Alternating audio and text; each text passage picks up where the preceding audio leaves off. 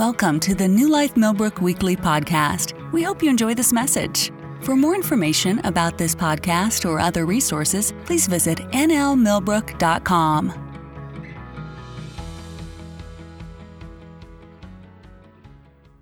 Well, let's go ahead and get dive in today.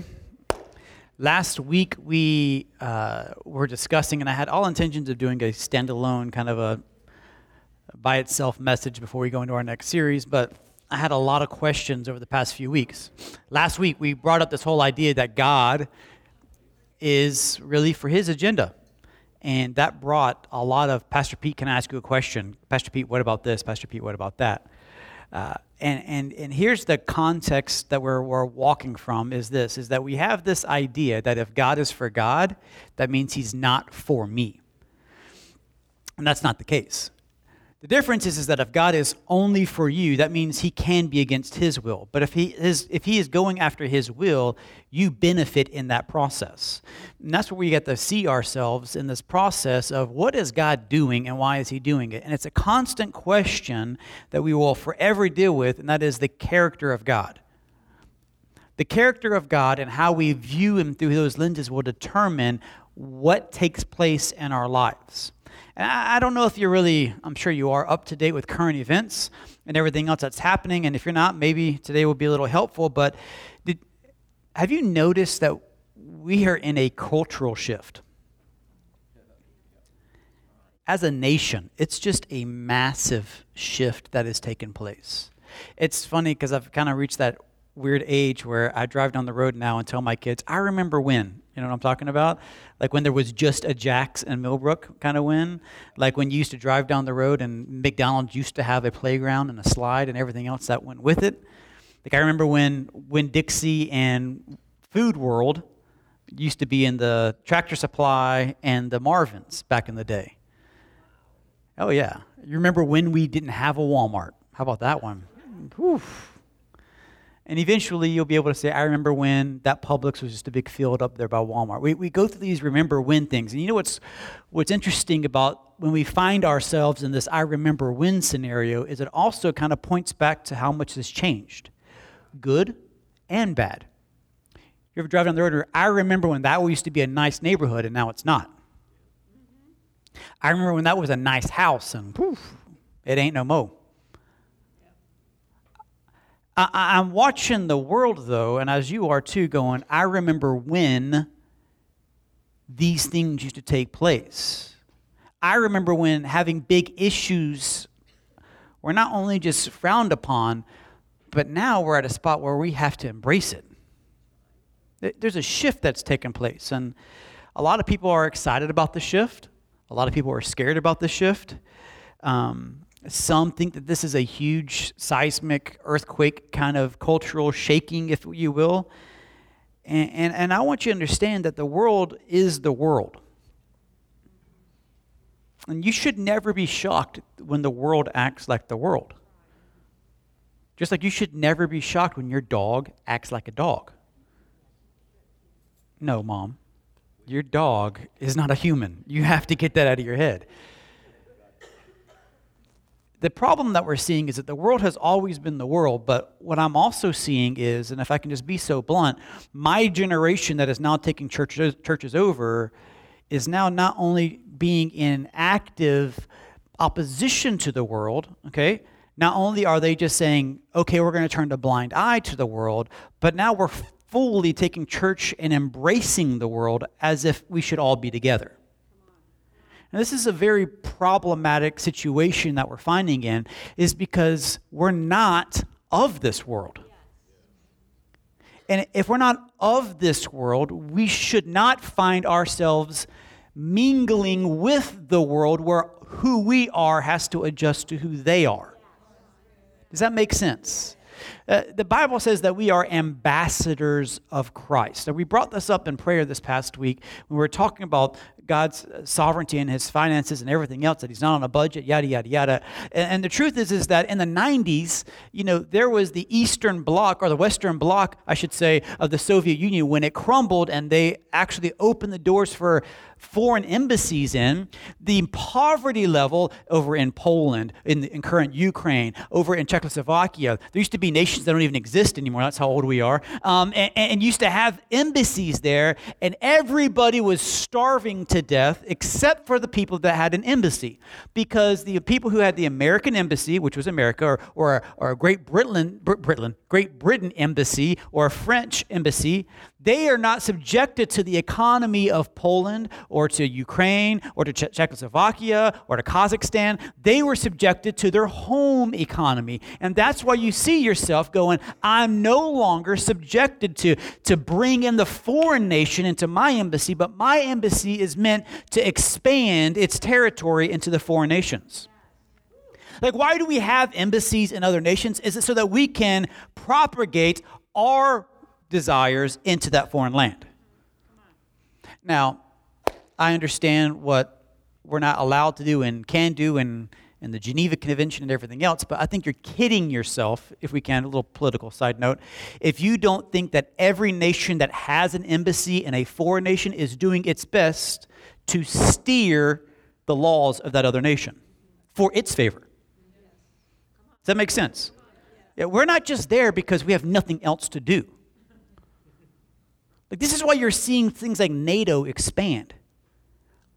Because we put embassies in nations with the hopes that over a period of time, we could influence generations to our side, and they would then be like us and be our allies. And this is what we should be doing as a church is bringing in God's culture and expanding his will to the nations. Does that make sense? But what's happening in our churches is that we're allowing the culture to change our influence.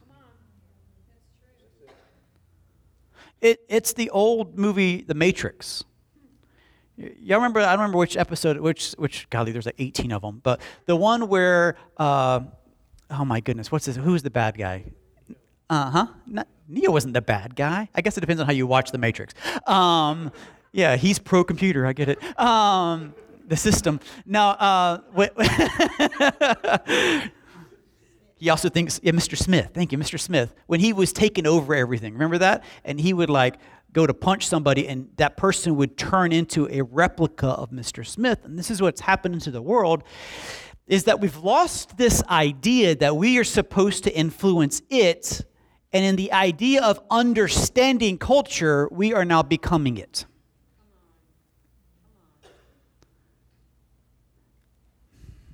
In the 60s, there was a revolution, a huge revolution. And I believe right now we're walking into another one.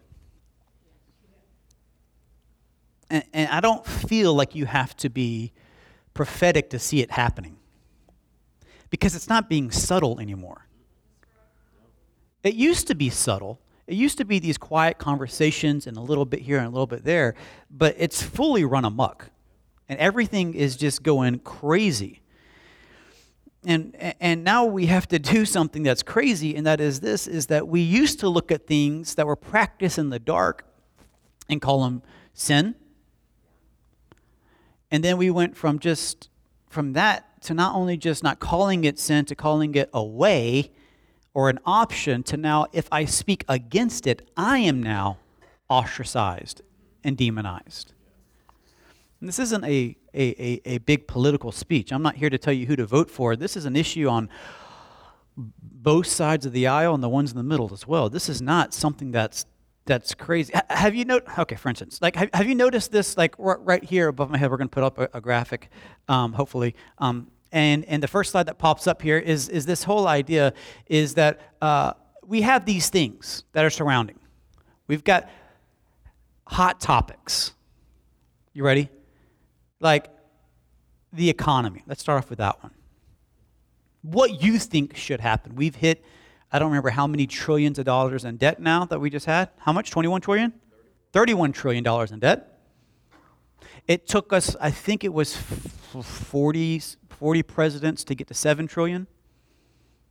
And now here we are. And it's not a political party. We've had both parties in it. Just everyone's just writing checks.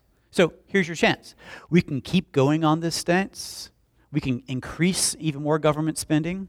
We can go through it and do more social programs. We can do less social. Pro- you have an opinion. How about this one? Social justice. Oh my goodness. I am so into everybody being treated equally. That's unbelievable. And I hope you are too. Shouldn't be a hot topic. But here's the crazy thing that we're realizing is this is, is and I'll go ahead now. We got the military, what you think we should and shouldn't do with the military, education, whether or not it should be homeschool or private school or private school or online or uh, whatever it is, to, to healthcare. I want to live. I don't know about you, but it sounds like a good idea to have healthcare. Uh, government, overreach or government underreach. You have this whole idea what, what, what, what global conflict, uh, conflicts are happening, what you believe in China and Taiwan and, and Russia and Ukraine and all these other issues. And you've got what you think the church should be and shouldn't be. And you have all of these things. And can I tell you, in all of these things, people have this, their circles, their islands, their tribes. And if you don't agree with a 100% their way, you're wrong and they hate each other, and who's in the middle? So, who are they all shooting at? Have you noticed that? If you don't agree with everything that's taken place, you are the problem. All right, I'll throw myself under the bus. How about that? This will be, I'm going out with a bang. So here we go. A few years ago, a couple, years, I'm so, sorry, I'm losing track of time, but uh, a few years ago, it is weird. I watched, and you got to remember my position when I first came in 2015 is I, I deeply embedded myself with the police department and whom I love. I love those men and women with all my heart. And I watched videos, not necessarily of Millbrook, but of other people in uniform doing horrible things. Did anybody else see any of those videos? It was bad and you found yourself stuck. Did anybody else find yourself stuck? Because you wanted to go, well, that wasn't right, but if you say that's wrong, then you hate the police. But then if you say that's right, then you hate people of color, and you found yourself stuck. And I looked at it and I'm like, that was wrong. That was wrong. What happened was a 100% wrong. But can I tell you, it spurred on other things that I did disagree with later on. But then when I hit my breaking point of, whoa, whoa, whoa, whoa, whoa, whoa, whoa, whoa, pause, now I'm a racist. So far, I realized I am a racist, I am a sexist, I am a homophobe, I hate church, I hate Christians because I don't agree with everything they say too. I despise every bit of government because I don't agree with. You're finding yourself in a spot where you are not agreed by anything and anyone. The entire world is polarized in its many, many tribes. And this is what took place when Peter was writing 1 Peter. If you have your Bible, go ahead and open up to that in 1 Peter. Uh, you can start at the back of the book and work your way up if you need to figure out where it is. Um, past all the Gospels, past what Paul wrote, past the letter to the Hebrews, you'll find, you'll find Peter. If you find 2 Peter, you've gone one too far. Peter is writing in a time when Rome ruled the world. See, t- tell me if this sounds familiar. Rome, at this season, had the biggest economy. Everybody traded with Rome. They were the number one language speakers in the world. They had the biggest reach of any nation. They had the biggest military of any nation. They prided themselves in cultural uh, uh, golly, uh, uh, every culture in under their same banner. Yet you could still have your own culture.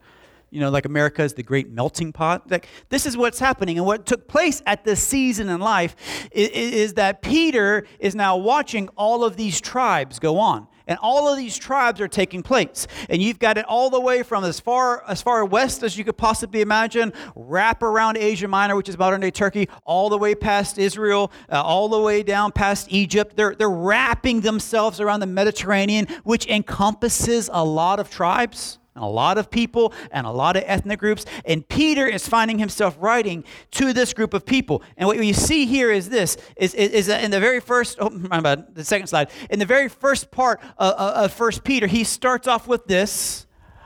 Uh, and in 1 Peter 5, he writes why he's writing this whole passage. He says, My purpose in writing is to encourage you. That's important. How many people need encouragement? encourage is to insert courage into a situation.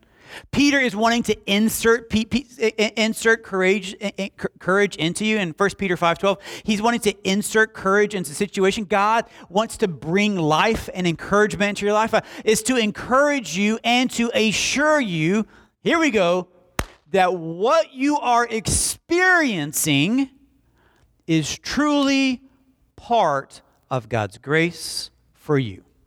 So stand firm in this grace. Hmm.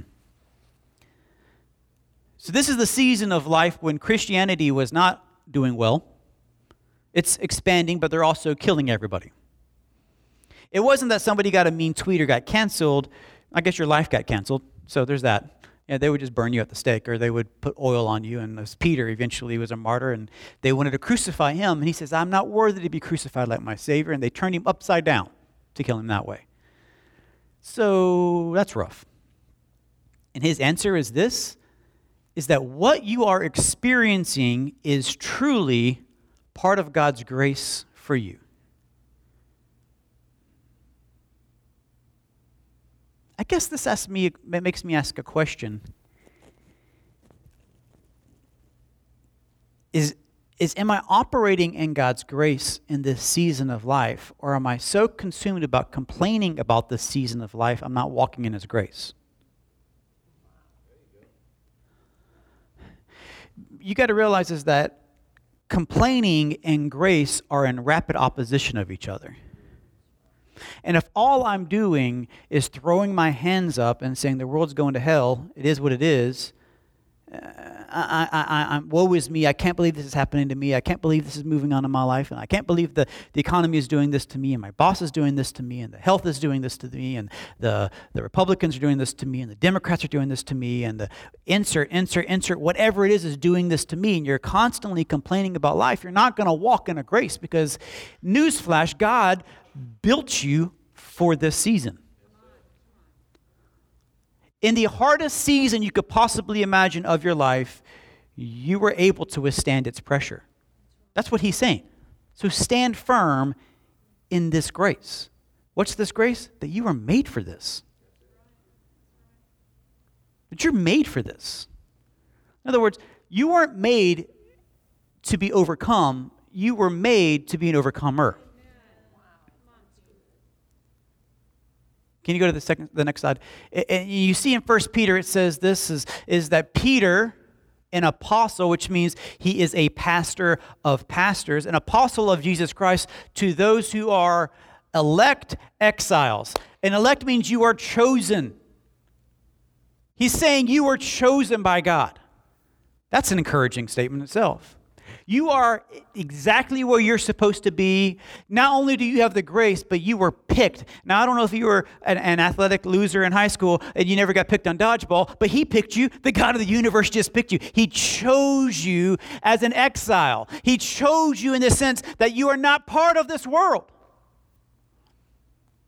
of the great dispersion. So, what's taken place in this season of life is that uh, there's an old adage that when, when, when there's persecution in the church, the church thrives. And that's true for a while, but then they have this historical breaking point and they flee. And what's happening is that the persecution was getting hot and they fled to these areas all over Turkey to Pontus, to Galatia, to Cappadocia, to Asia, to Bithynia. And what's happening is these are all, if you can picture counties or sections of modern day Turkey, they're fleeing in all these other directions to all of these cities to run because where he's currently at is so hot right now that they got to get out. And what they're doing is, I'm thinking of my kids, I'm thinking of my wife, I'm thinking of my family. I've got to get out of this spot and get somewhere else. And what was happening is they would begin to scatter, and when they would scatter, they didn't fail their faith. They would just, well, we're new, let's start a church. What about that mindset has completely blown my mind? My life is so rough here that I have to flee with my family, and instead of getting mad at God, I go, new opportunity to start a church in New City.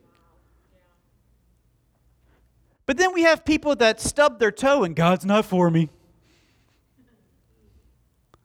They had this mindset, huh, that what they were currently going through was not bigger than the grace provided for them.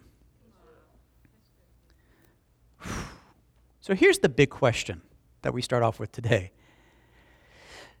Maybe we should redefine what suffering is. There, there's a big difference between I'm uncomfortable and I'm suffering. Uh, we've muddied that water in a big way. Somebody made fun of me because of my faith. I'm suffering for Jesus. No, you're not suffering. All you got to do is hit block on Instagram. You're done. The end. I was so exhausted this week that I guess I'll go to church and suffer for Jesus. That's not su- going to church isn't suffering for Jesus. Praying isn't suffering for the cross.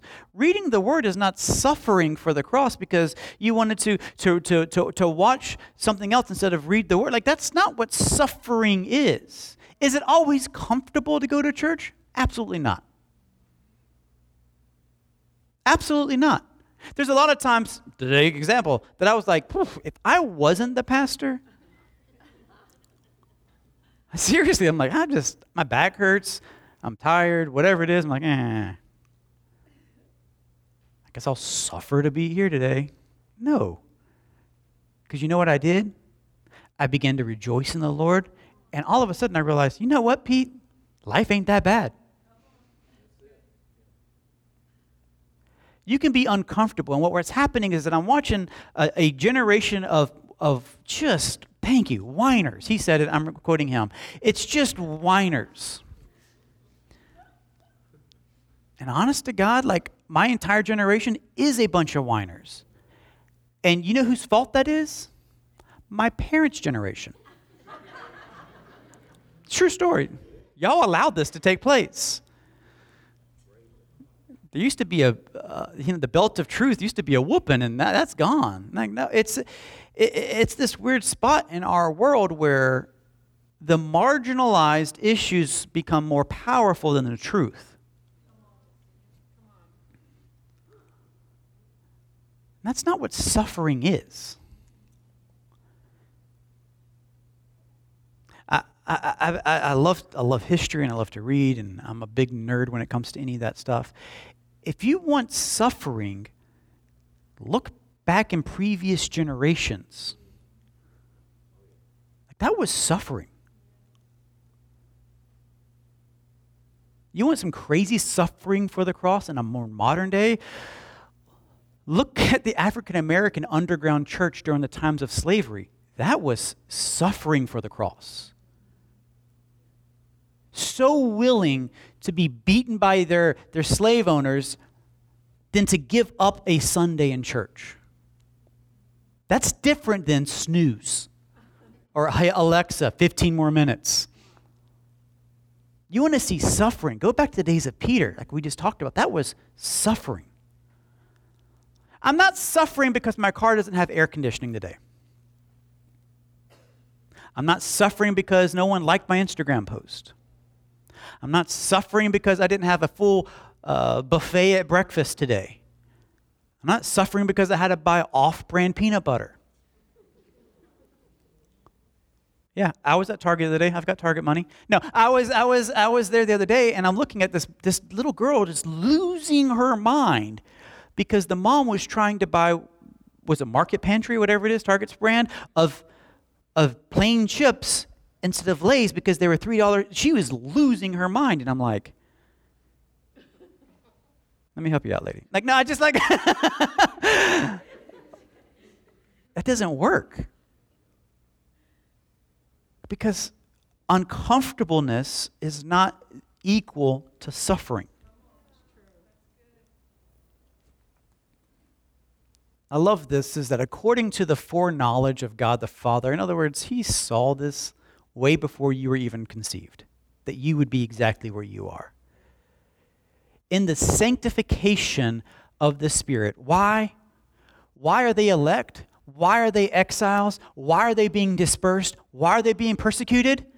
For obedience to Christ, Jesus Christ, and for the sprinkling with his blood, may grace and peace be multiplied to you. See, suffering in this idea of what's going on is that God will work through imperfect people his perfect plan.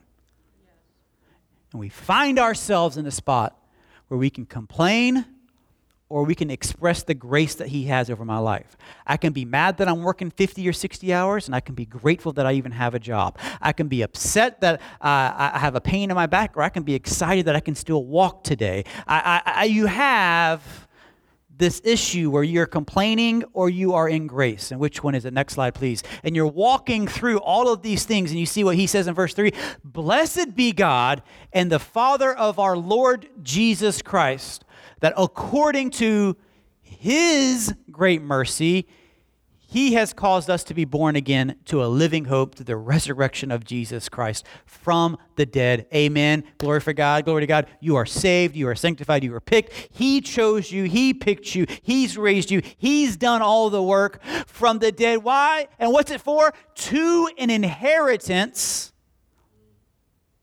that is imperishable, undefiled, and unfading. In other words, it's not going to wither. It's not going to detract. It, it's not jaded. It's not weak. It's not gold mixed with other metals.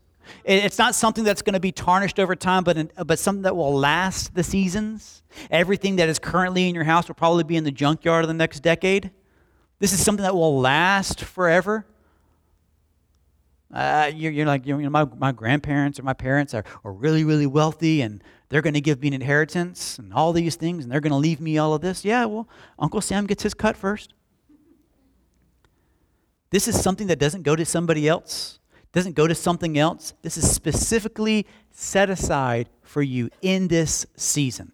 And I love this because God goes, I know exactly what they're going to need in 2023, so I'm going to set that aside. I know what you're going to need in 2024. I'm going to set that aside.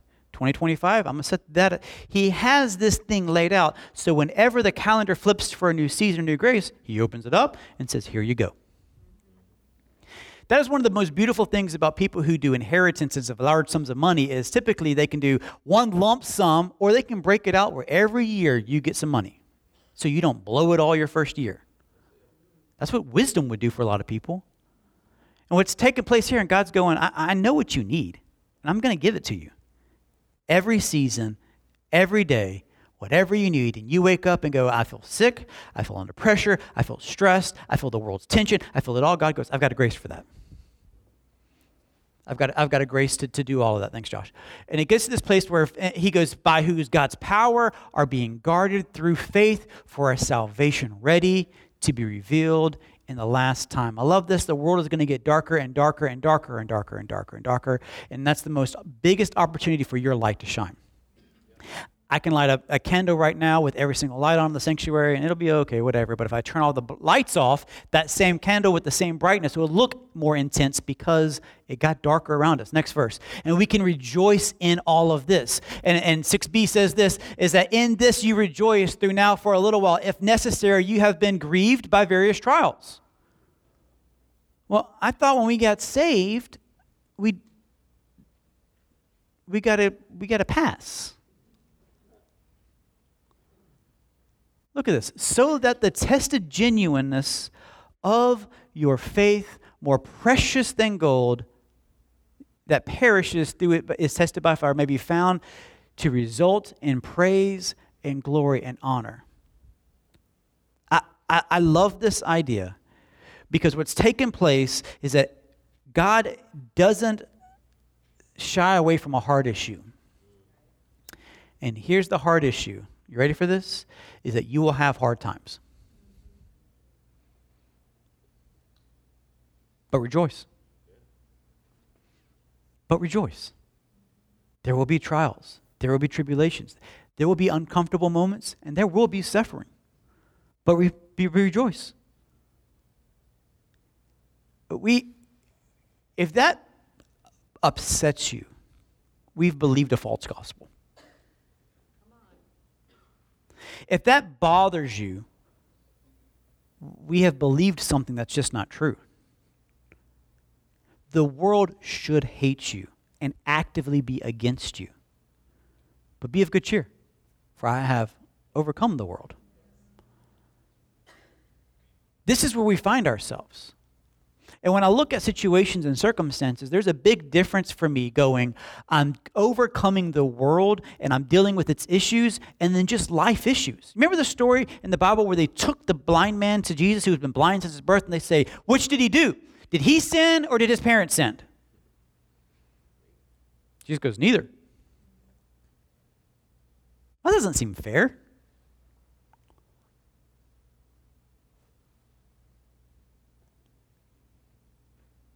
Doesn't seem fair at all.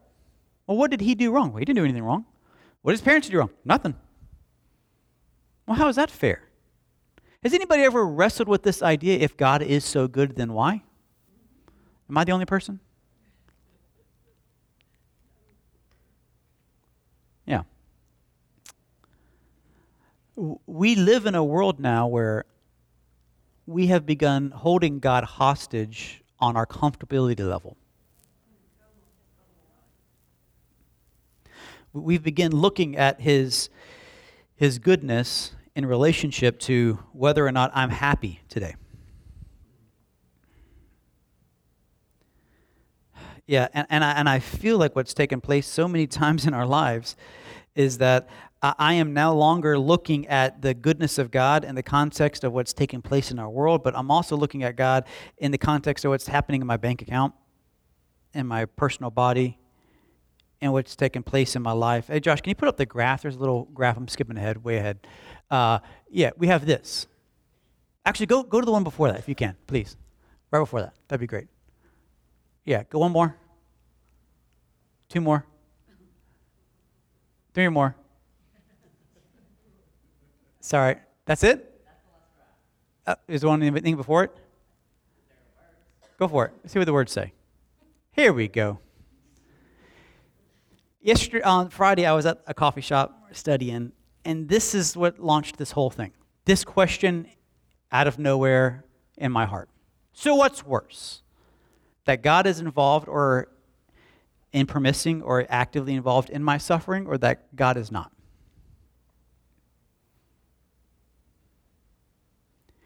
Do, do, do. Meditate on. Leave it, leave it up for just a little bit. I really want you to dissect this question. So, what's worse? That God is involved, whether by initiating it or permitting it, or that He's not? Which is scarier?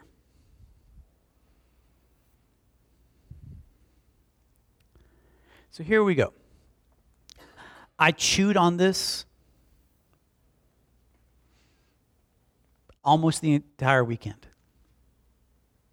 I'd come up with a conclusion and I'd be like, nope, that's not right. I'd come up with a different conclusion. Nope, that's not right. Because this question is deep. Because how you answer this question tells me how you connect with the Word. It tells me how you relate to God. It tells me what you think of His character in every aspect of life. What this question does is it tells me what you and I think about God and what you and I think about us. Because here we go. Go next slide, please. I'm, I'm right this time. Because if you say he is involved, then why? If you say he's not involved, then the devil has more power. Look at the book of Job. Do you think the devil wanted to take out Job? A thousand percent yes. Could he? No. God held on to Job. And there was a moment where God goes, Sure, take your best shot. In other words, the devil didn't have the entrance and access to do whatever he wanted to, he still had to get permission. How about this? If the devil could kill you, he would have killed you. The devil doesn't have authority in every area of your life. He cannot run amuck in every area of your life. So, if that's the case, then God being involved in something, now what? Next slide. Now we either look at it and go, this is that God is good or he's not good. Now we break up into two camps again. Okay? In my suffering and in my problems, is God good or, am I, or is he not? And this leads us to our threshold question, and that is this What is my threshold of pain before God is no longer good? So, I wrote a couple things down. Easy to hard. Somebody gossips about you, they run your mouth about him, Go somewhere. Next. Not a big deal. God's still good because Rusty ran his mouth about me. Whatever.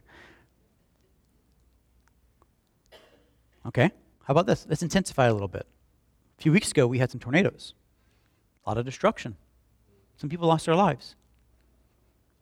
Is God still good? Okay. Forgot the why. And, and, when it comes to the economy, what happens if you lose your job? What happens if you go back to 1929? Christine was there. she said, mm, I remember them days. yeah. What happens when you don't have gas? What happens when you don't have heating? What happens when you don't have air conditioning? What happens when you don't have food for days on end? What happens when you open the pantry and it's just moths fly out because there's nothing there? And you're hungry and you don't have a job and you have no prospects for job. Is God still good?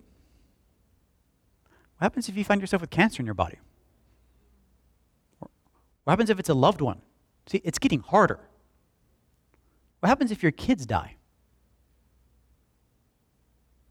Is God good? Killing Job would have been easy for Job.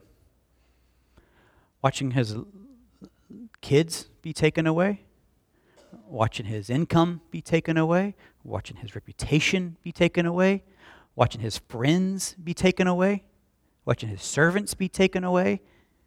All this while, he had one person in his life, his wife, going, just curse God and die.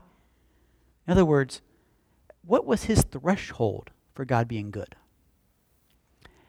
And this is the hardest graph that I can give you today for you to figure out where God is in your life. Because we all, yours truly included, have a threshold. And I have been mulling this over all weekend. What's my threshold? What would it take for me to go, yeah, that God, you're not good? Losing your spouse? You having health issues? What is it? And this is where it gets to. The next slide, please. Is that whatever our threshold is, is in opposition to God's character.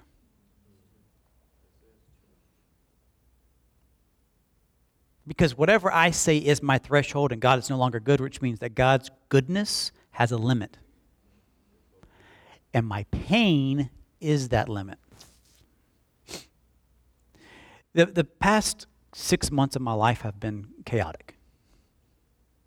Like, just absolutely chaotic from dealing with issues internally and externally, with, with, dealing with relationship issues, with dealing with financial issues, with dealing with legal issues, with, deal, with dealing with church issues, with dealing with God. Every single thing pretty much on that topic has more or less been there in my life in the past six months.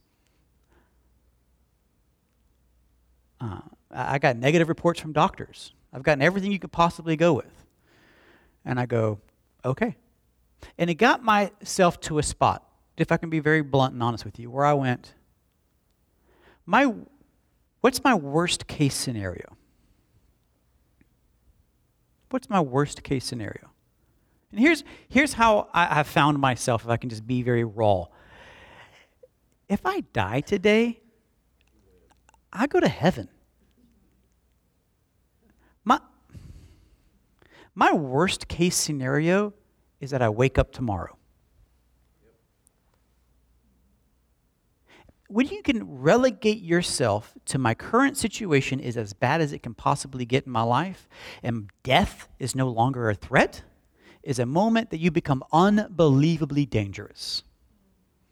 This is how Paul and this is how Peter could go and watch their families and their friends be martyred at a young age to an old age and cheer it all the way because they knew death wasn't the end. Because to them, true suffering was being away from God for all eternity. Getting boiled alive was uncomfortable, but true suffering is being away from His Word and being away from His presence. And this is no longer part of the American church.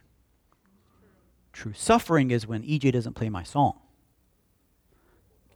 Ken doesn't me- greet me the right way. The church is, isn't set at 72 degrees perfectly every single Sunday. And my hands are cold or I'm hot. No. What we deal with on a regular basis when it comes to our pain and experiences in life is what am I doing and how am I reacting to something that is uncomfortable and is it in direct opposition to God's character? And this is where we end it with this. In Genesis chapter 22, we see this. Oh, I said to this God requires this of you. How about this? Whatever is your threshold, He pokes. Have you ever noticed that in your life? You find something that you love dearly, and God goes, Mine, mine.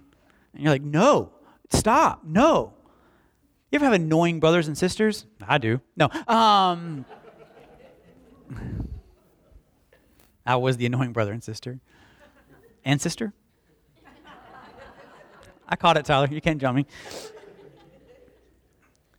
They tell a story that I used to grab my sister's hair at a young age and just pull on it. And Heidi would just go, ow, ow, ow, ow, ow, ow, ow. And that was it. And my mom's wisdom was this hit him. and would she do it? Finally, after lots of travail, she hit him, hit me. And that's why I'm the way I am, because I was abused by my mom, my dad, and my sister for my whole life.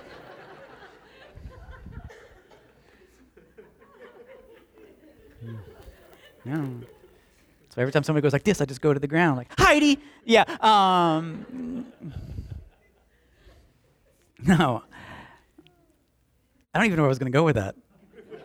I got on a rant and I totally lost track of, track where I was going. God pokes. He, he looks at what you hold and he pokes at it. Can I, can I reword threshold for a second?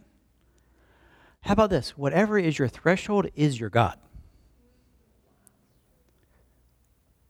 And God doesn't like you to have any other gods but Him. So He pokes. Genesis chapter 22. God pokes. Abraham has what God promised. And God goes, Give it to me. It wasn't an offering of money or animals, it was his son at an old age, which he couldn't have another son. You know what Abraham did? He says he woke up early in the morning and said, Let's go. Let's go. There wasn't a six month debate because Abraham goes, There will be nothing that's more important than you, God. Nothing. Take it all. You made a promise, you got to figure it out. But I'm not holding on to the, the gift, I'm holding on to the promiser. And this is where we find ourselves today. Is in Genesis chapter 22, God requires Abraham to sacrifice his own son. It seems harsh, it seems cruel, it seems ungodly, it seems unworthy, it seems like God is unjust, it seems like God, his character is in question at this moment. But God wasn't intending on killing Isaac. He was intending on Isaac no longer being Abraham's God. As a representation of God giving his son, he expected Abraham to give his son. And he expects you to give up your God. if you're ever dealing with the same pain over and over and over again, and no, it's not your spouse, but if you're ever dealing with the same painful situation over and over and over and over and over and over and over again, maybe it's not God being mean to you. Maybe God's pointing out your threshold. Give it up. Give it up. Give it up. Give it up. And there's grace for that season that you were created for this moment, for such a time as this, to have no other God but Him before your eyes. And you can look at everything in life and go, take it all. Take it all. Yeah, your house burns to the ground. It's just things. Well, you're going to lose your life. To die is to be to, to get, be with Christ. To live is to gain. Okay. Well, what about your kids and your grandkids? Yeah, you know what? God's got them. And this life is just a mirage. It's just a flash in the pan, and I get to spend eternity with them. Okay. It's not that I'm excited about it. Good Lord, I'm not a, a, masochist. I'm not excited to get hurt. But I'm also not scared no longer. You, you look down the aisle and you go, What's waiting for me is so much better than where I'm here now. So, how about this? I'm going to wreak as much havoc for the er, enemy as I can while I'm still here. Instead of closing ourselves up in our little embassy and saying, No, we're scared. Don't take my, my things. I'll give you guys what you want. It's called appeasement. I, I could be wrong, but in our recent history, we, we tried appeasement we tried that. A guy with a little funny mustache. We, we tried that. You know what's crazy? You can't appease the enemy. He just wants more and more and more. You know what the enemy understands? Resistance. He understands pain. The Bible says, resist the devil, and he fights back even harder. The Bible says, resist the devil and he will flee. I love that. He doesn't even fight back. Oh, they're resisting. All right, next. Do you know, do you ever wonder why? Why he's so quick to flee? Because there's so many other opportunities. Why waste his time with you? I had this math problem in my head not too long ago. And that was this is that the devil can't create, right? He, he, he can't create new things which means that he can't make more demons. Right? Which tells me this is that in the Garden of Eden, then there was just two people in the garden. They had every devil against them. And now we're approaching, what is it, 8 billion people? There's not as, there's not equal, uh, there's not as many to go around. Uh, there, there's not our mass sheer numbers of humanity are overwhelming to the enemy. He's just convinced you to do his job for him.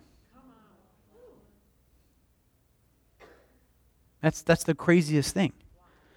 And when I look at what's taken place fundamentally, is that if we can have a church that's okay in the trials and tribulations of life, and that is okay with God being good even when they're uncomfortable, and they're okay with God being good even when they're suffering, that is an unstoppable force.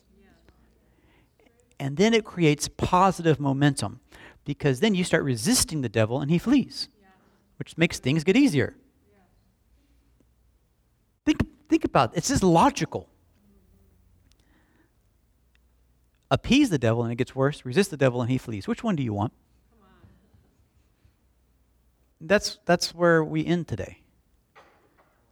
Because next week we start talking about relationships. And we're going to start off with how we view God in a different way and how He views you. But before we move on, on to that, we've got to look at our lives and go, what is my God? What is my threshold?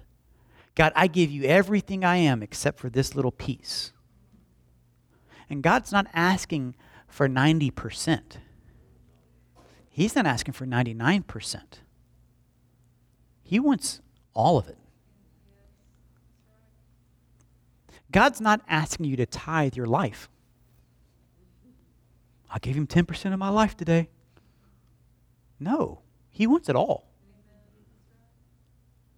And every day, that's a hard decision to make. And, I, and I'll give you an opportunity to today to, to make that declaration, but tomorrow you're going to have to remake it.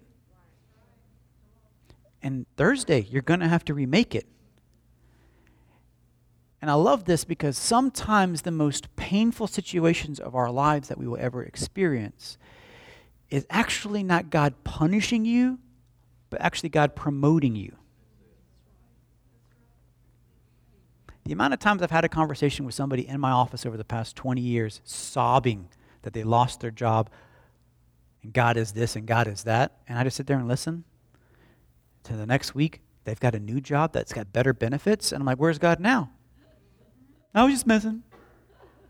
Like, no, your, your threshold right there. You, we saw it. Panic set in. Let's blame God. And I want to close with this is that today, when you go to lunch, when you go to, to home, when you're doing your thing, I really want you this next week to really write this down. What is my threshold?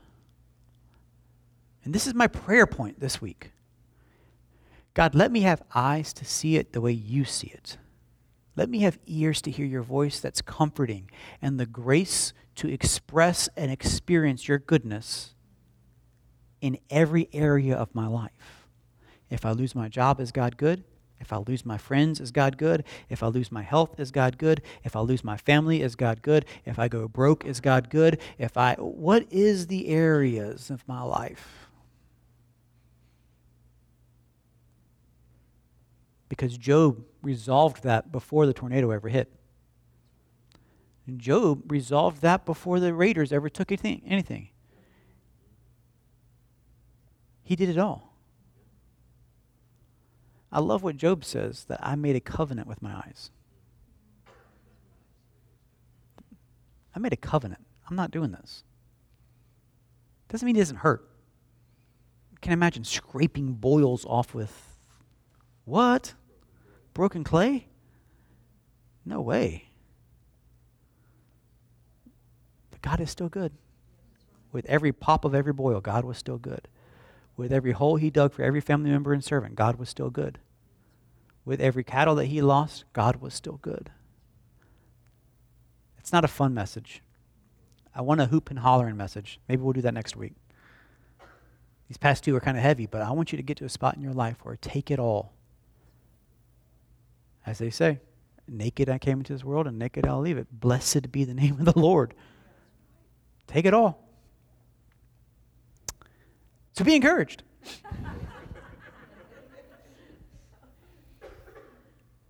I think for me, the most part of the encouraging part of this whole thing is that He built me to handle all of this. He's done the pressure strength and go, hmm, she can handle this. She can do this. He can handle this. He can do this. Through my strength, they've been perfected. You can handle this.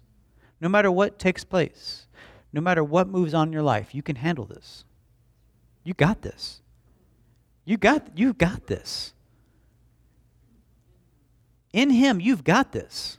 This is not a call to pick up arms and to, to, to, fight flesh and blood. No, you've got this. The fight you are fighting today is between your ears, and you've got this. Be encouraged. His grace is made for you today. And you've got this. I don't know if I can give this up. I know you can give it up. I know you can. I know you have the ability within Him to give everything up. You have got this. So, God, I just thank you that we've got this through your presence and through your power, through your strength.